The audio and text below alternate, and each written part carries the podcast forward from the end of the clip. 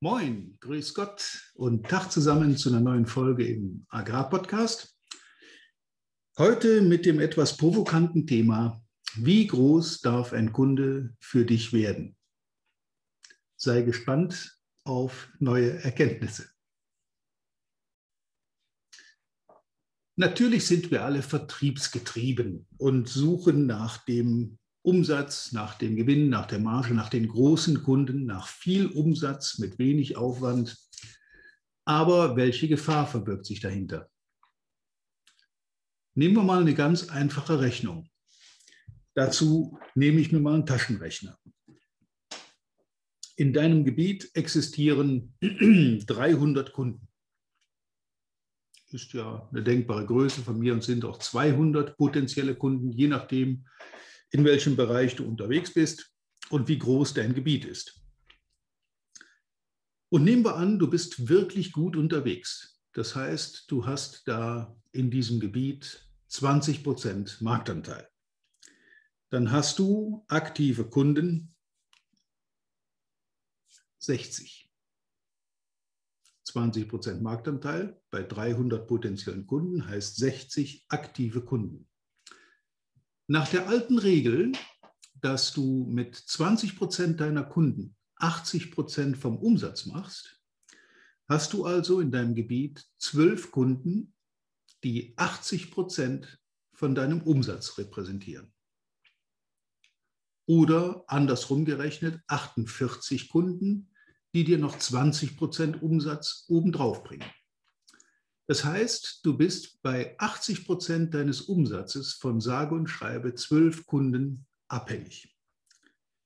Jetzt nehmen wir mal an, diese zwölf Kunden sind die führenden Betriebe im Gebiet und ein, zwei, drei davon sind nochmal eine richtige Nummer größer als alle anderen, vielleicht in zwei, drei, fünffachen Umsatz von den anderen.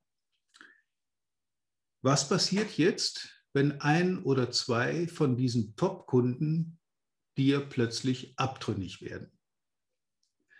Dann verlierst du nicht 80 Prozent vom Umsatz, aber doch einen gewissen Anteil. Es könnte dir passieren, dass mit ein, zwei Kunden dann 30, 40 Prozent von deinem gesamten Umsatz weg sind. Von jetzt auf gleich. Mit anderen Worten, wenn deine Kunden in deiner Vertriebsrange zu viel Bedeutung erlangen, dann sind diese Kunden plötzlich einfach zu wichtig, als dass du sie verlieren könntest. Du kannst es dir einfach nicht erlauben, auf diesen Umsatz zu verzichten. Und dabei ist es relativ egal, was du verkaufst. Futtermittel, Düngemittel, Pflanzenschutz, Landtechnik spielt erstmal gar keine Rolle. Wenn dir also ein, zwei, drei von diesen Kunden von der Fahne gehen, dann kann das bedeuten, dass du ein Drittel oder vielleicht auch noch etwas mehr oder sogar die Hälfte von deinem Umsatz mit einem Schlag verlierst. Und plötzlich werden diese 80 Prozent Kunden, die mit dir nur 20 Prozent deines Umsatzes repräsentieren, umso wichtiger, denn möglicherweise verstecken sich darunter auch ein paar größere Betriebe, die bisher aber mit dir nur Teile oder kleine Teile von deinem Umsatz machen. Ganz zu schweigen von den, wir waren ja von 300 insgesamten potenziellen Kunden ausgegangen, von denen 60 aktiv bei dir kaufen, ähm, dass da noch 240 Kundenpotenziale sind, die du bisher nicht oder ja noch nicht nutzt. Was ich damit sagen will, ist, Es ist natürlich schön, einen großen Kunden für sich zu gewinnen. Nehmen wir mal so eine Erzeugergemeinschaft von Sauenhaltern, wo ein paar Großbetriebe sich zusammengeschlossen haben und dann äh, ja, den Umsatz von einigen tausend Sauen in deinem Gebiet repräsentieren.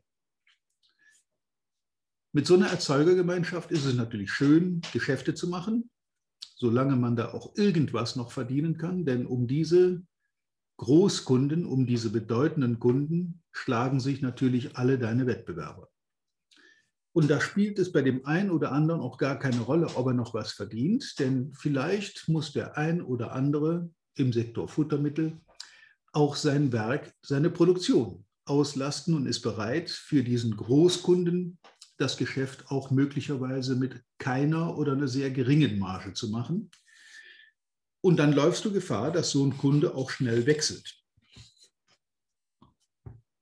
Wenn du jetzt aber dich komplett auf diesen Kunden, auf diese Erzeugergemeinschaft, auf diesen einen, zwei oder drei Großkunden konzentriert hast, dann hat das logischerweise zur Folge, dass du die anderen Kunden irgendwo, naja, vernachlässigt ist das falsche Wort, denn du möchtest ja gerne bei allen verkaufen.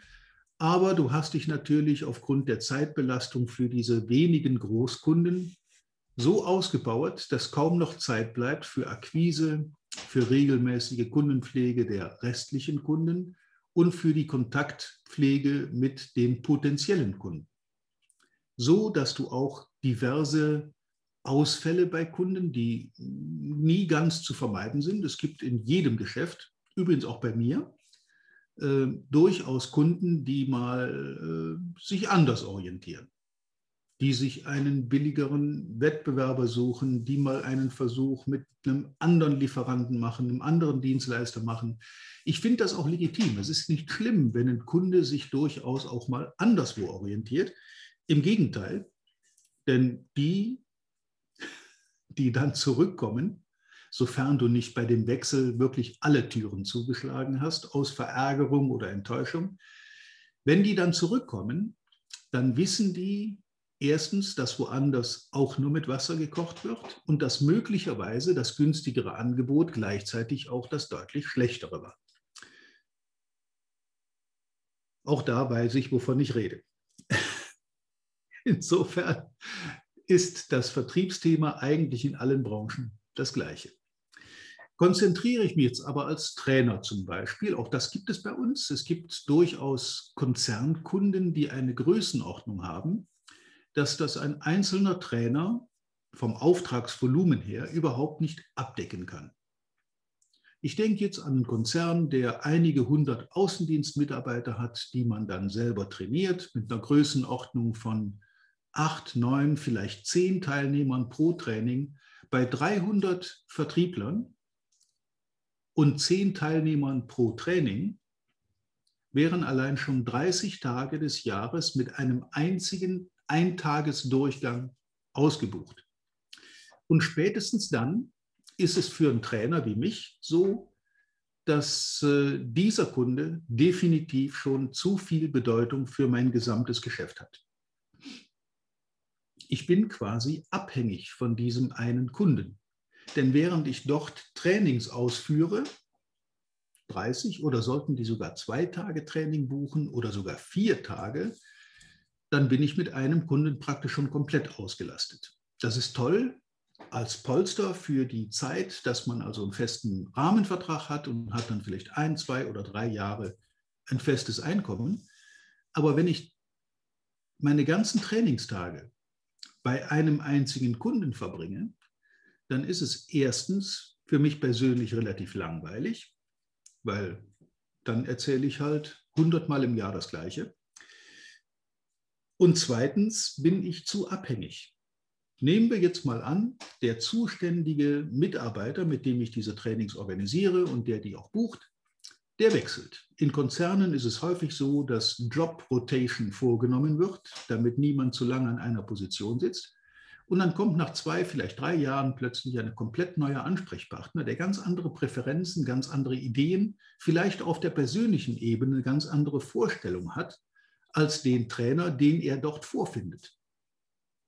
Und dann bringt er möglicherweise einen bekannten Trainer mit, den er schon kennt, und tauscht dich einfach mal aus. Ich habe ja keinen Arbeitsbestandsschutz und ich habe auch keinen Kündigungsschutz. Also wenn ein Auftraggeber sich umentscheidet, dann muss ich das erstmal lernen zu akzeptieren. Und dann zahlt mir keiner mein Gehalt weiter. Das ist das kleine Risiko, das ich in meinem Geschäft habe. Deshalb habe ich, und das kann ich mit Fug und Recht behaupten, von Anfang an immer dafür gesorgt, dass kein Kunde bei mir eine Bedeutung erlangt, die mich von ihm abhängig macht. Natürlich tut es weh, wenn ein größerer Kunde mit einem entsprechenden Umsatzvolumen plötzlich mal sich umorientiert. Aber in keinem der Fälle in den letzten 18 Jahren hat sich das bewahrheitet, dass mich das umgebracht hätte. Das ist ärgerlich, das ist auch enttäuschend, wenn man da gute Erfolge feiert und plötzlich kommt jemand und will neue Ideen einbringen. Ähm, grundsätzlich ist da auch nichts gegen zu sagen, aber für mich persönlich, für den Trainer, der da aktiv ist, ist das eine schwierige Situation, weil man dann ein großes Umsatzloch plötzlich woanders stopfen muss. Und wehe dir, wenn du dann zu deinen restlichen Kunden im Gebiet, in deinem Arbeitsgebiet, praktisch keinen Kontakt mehr hattest, weil du all deine Energie auf einen einzigen Kunden konzentriert hast. Ich habe das nie gemacht. Im Gegenteil. Ähm, ich erinnere mich gut, dass ich bei einem Konzern einen Auftrag abgelehnt habe mit der Maßgabe, dass ich nur x Tage für ihn persönlich tätig werde. Will er mehr Tage Training haben, würde ich einen Kollegen zuziehen, der dann diese Zusatztage übernimmt. Und der war sehr überrascht, dass ihm ein Trainer praktisch zur Auftragserteilung die Auftragsgröße begrenzt. Das war für ihn eine neue Erfahrung, weil normalerweise, wenn ein Trainer solchen Auftrag kriegt, dann ist er natürlich begeistert und sagt äh, mit, mit Freuden zu und sagt, ja, super, mache ich und ich kriege das irgendwie hin und dann wird Tag und Nacht und Wochenends und dann jeden Tag der Woche trainiert, gemacht und getan. Aber was passiert, wenn es dann eben nicht mehr so läuft, wenn das zwei, drei Jahre später dann eben doch zu einem Wechsel kommt? dann stehst du vor einem Loch. Und ich kenne Kollegen von mir, die ein solches Loch nach, einer Auftrags, nach einem Auftragsentzug nicht überstanden haben. Mir ist das bisher toi, toi, toi noch nie passiert, weil ich auch immer darauf geachtet habe, dass das Verhältnis vom Gesamtumsatz zum Umsatz eines einzelnen Auftraggebers nicht aus dem Ruder läuft. Mir sind viele, mehrere Kleinkunden deutlich lieber und Kleinkunde ist hier nicht despektierlich gemeint, sondern ähm, das sind Kunden, die halt von ihrer Größe, von ihrem Bedarf her einen gewissen Bedarf haben, aber meine Kapazitäten nicht komplett ausschöpfen können. Ich arbeite durchaus für Konzerne, relativ selten, das gebe ich zu. Mir ist ein Mittelständler persönlich deutlich lieber, äh, weil ich da immer auch irgendwo eine Person vor der Nase habe, die nicht nur Nein, sondern auch Ja sagen kann und die auch persönlich Verantwortung übernimmt für das, was sie entscheidet und mit wem sie das tut. Also mit anderen Worten, ich habe gerne mit Entscheidern zu tun, mit verantwortlichen Entscheidern und das ist in Konzernen häufig nicht gegeben. Da gibt es so viele Hierarchieebenen, wo dann immer noch eine Ebene drüber ist, die möglicherweise ohne mein Zutun irgendeine Entscheidung trifft, von der ich überhaupt nichts mitbekomme, bis der Auftrag weg ist. Deshalb gerne mit, dem, mit der Inhaberfamilie, mit dem Auftraggeber, mit dem äh, Unternehmer selber sprechen, weil da ist die Gefahr relativ gering, dass da oben drüber, außer seiner Ehefrau möglicherweise oder ihrem Ehemann, noch irgendjemand existiert, der seine Entscheidung in Frage stellt. Zurück zu deinem Arbeitsgebiet. Jetzt überlege dir und analysiere in deinem Gebiet deine Kundenstruktur. Wenn du auf den, zu dem Ergebnis kommst, wenn du auf den Trichter kommst, dass du in Wirklichkeit, in der Realität von zwei, drei, vielleicht fünf Kunden quasi komplett abhängig bist, dann bist du in einer gefährlichen Situation. Es ist unwahrscheinlich, dass sich drei, vier, fünf Kunden gleichzeitig dazu entschließen, auf dein Produkt, deine Dienstleistung zu verzichten. Bei einem oder zwei ist die Gefahr relativ groß, dass da auch mal ein Auftrag verloren geht, ein Auftraggeber sich umorientiert. Je breiter deine Kundenstruktur aufgestellt ist, je mehr Kunden du im Kontakt hast, je mehr auch kleinere Umsatzkunden du betreust, desto geringer ist die Gefahr, dass du in ein gefährliches Fahrwasser gerätst, wenn ein oder zwei Großbetriebe, Großkunden sich mal umorientieren, anders entscheiden. Sieh dir deine Kundenstruktur genau an. Überlege dir, auf welche Kunden du ohne Schmerzen verzichten könntest. Dann werden dir zuerst die vielen, vielen Kleinbetriebe auffallen, die natürlich auch pro Betrieb relativ wenig Umsatz machen, die aber im Umkehrschluss auch relativ wenig Arbeit und Diskussionen verursachen. Wenn du es schaffen kannst, einen Großbetrieb mit fünf oder vielleicht auch zehn kleineren Betrieben umsatzmäßig zu kompensieren, wirst du sehen, dass du bei diesen mittleren und kleineren Betrieben auch einen deutlich besseren Gewinn im Verhältnis zum Umsatz machen kannst. Denn wie gesagt, viele Jäger sind der Hasen tot, viele Jäger gleich Wettbewerber sind der Hasen gleich Kunde und Gewinn tot. Je mehr Wettbewerber von dir sich um einzelne Kunden prügeln, und das sind normalerweise nun mal die Leuchtturm, die Großbetriebe, mit denen du auch zusammenarbeiten solltest. Da hatten wir in einer der letzten Folgen auch schon mal ein Thema dazu, desto geringer ist die Gefahr, dass dich so ein Kundenverlust plötzlich um Kopf und Kragen bringt. Denn auf einen Schlag mal 20, 30, 40 Prozent Umsatz kompensieren zu müssen, dürfte in den allermeisten Geschäftsfeldern praktisch unmöglich sein. Es sei denn, du hast in deinem Hinterkopf die Reflexion, hast deine Kundenstruktur mal analysiert und hast dafür gesorgt, dass du eben nicht nur von Großbetrieben abhängig bist, sondern auch die Kleinbetriebe in der Hinterhalt hast, in der nicht Hinterhalt, wie komme ich auf Hinterhalt, in der Hinterhand hast, mit denen du durchaus wegbrechende Umsätze mal für eine gewisse Zeit kompensieren kannst. Schön ist, wenn du bei allem Umsatz, bei allem Gewinn und, und Wachstumsstreben auch einen Plan B besitzt, was passiert, wenn. Und das beruhigt ungemein. Je unabhängiger du bist von einzelnen Kunden, desto souveräner, desto entspannter kannst du dein Geschäft betreiben und desto ruhiger kannst du auch schlafen, egal was der Wettbewerb gerade tut oder macht. Insofern bist du dann zumindest ein ganzes Stück krisensicherer aufgestellt, als das eben viele deiner Wettbewerber sind, die sich praktisch nur auf die Top-Betriebe konzentrieren.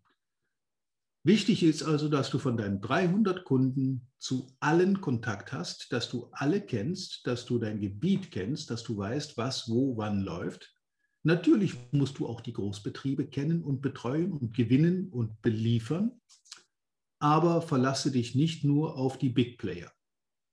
Denn dieser Weg ist zwar ein schneller, möglicherweise ein schneller, ein schnell erfolgreicher Weg, aber eben auch ein recht gefährlicher und risikobehafteter. Und wenn es dir geht wie mir, ich bin Freiberufler, ich habe keinen Kündigungsschutz, dann ist das ein elementares Bauteil in deiner Absicherung, in der Absicherung von deinem Geschäft und von deinem Umsatz und natürlich auch von deinem Einkommen. Denk drüber nach, reflektiere, analysiere, mach dir ein Bild davon, wer sind bei dir in der Kundenstruktur die Big Player, was kannst du tun, um die zu halten, aber auch, was kannst du tun, wenn sie denn mal wegbrechen. Jeder Kundenbestand egal wie groß und wie gut der gepflegt ist, unterliegt einer natürlichen Erosion. Und die Kunst im Vertrieb besteht unter anderem darin, nicht nur Neukunden zu gewinnen, natürlich auch, sondern auch im Kundenhalten. Wenn du 60 Kunden betreust und dir gehen jetzt im Durchschnitt jedes Jahr 10 Prozent davon werden fahnenflüchtig, gehen zu einem Wettbewerber oder werden übernommen oder es ändert sich irgendwas in der Struktur. Du verlierst also 10 Prozent deiner Kunden, also sechs Kunden, die dich verlassen. Dann ist es wichtig, dass du parallel immer im Hinterkopf hast, wenn sechs weggehen, sollten zwölf dazukommen, so dass unterm Strich für dich sechs Kunden plus überbleiben. Bei allen Kundengewinnungsmaßnahmen, Akquisemaßnahmen, solltest du im Hinterkopf haben, dass du die natürliche Erosion, die praktisch jeden von uns trifft, da denke ich, sind wir uns alle einig, alle, die in der Praxis unterwegs sind, wissen, dass du nicht alle Kunden immer für alle Zeiten permanent treu behalten kannst. Es wird einen Wechsel geben. Es werden Leute zum Wettbewerb wechseln, vielleicht mal einen Versuch machen, wieder zurückkommen. Vielleicht auch gab es Ärger und sie sind auch für einen längeren Zeitraum mal weg, bevor da ein bisschen Gras wieder drüber gewachsen ist. Es gibt viele Möglichkeiten, Kunden zu verlieren. Aber es gibt noch mehr Möglichkeiten, Kunden zu gewinnen. Wenn das für dich interessant ist, melde dich bei mir per E-Mail, per Telefon. Meine Telefonnummer ist zu finden im Netz. Oder schreib einfach hier unten drunter einen Kommentar. Wir nehmen Kontakt auf und werden uns darüber unterhalten, wie wir deine Kundenstruktur auf ein gesundes Maß ausrichten können, so dass dein Risiko entsprechend geringer ist. Ja, und damit sind wir schon bei dem Bild da oben wieder in der Ecke.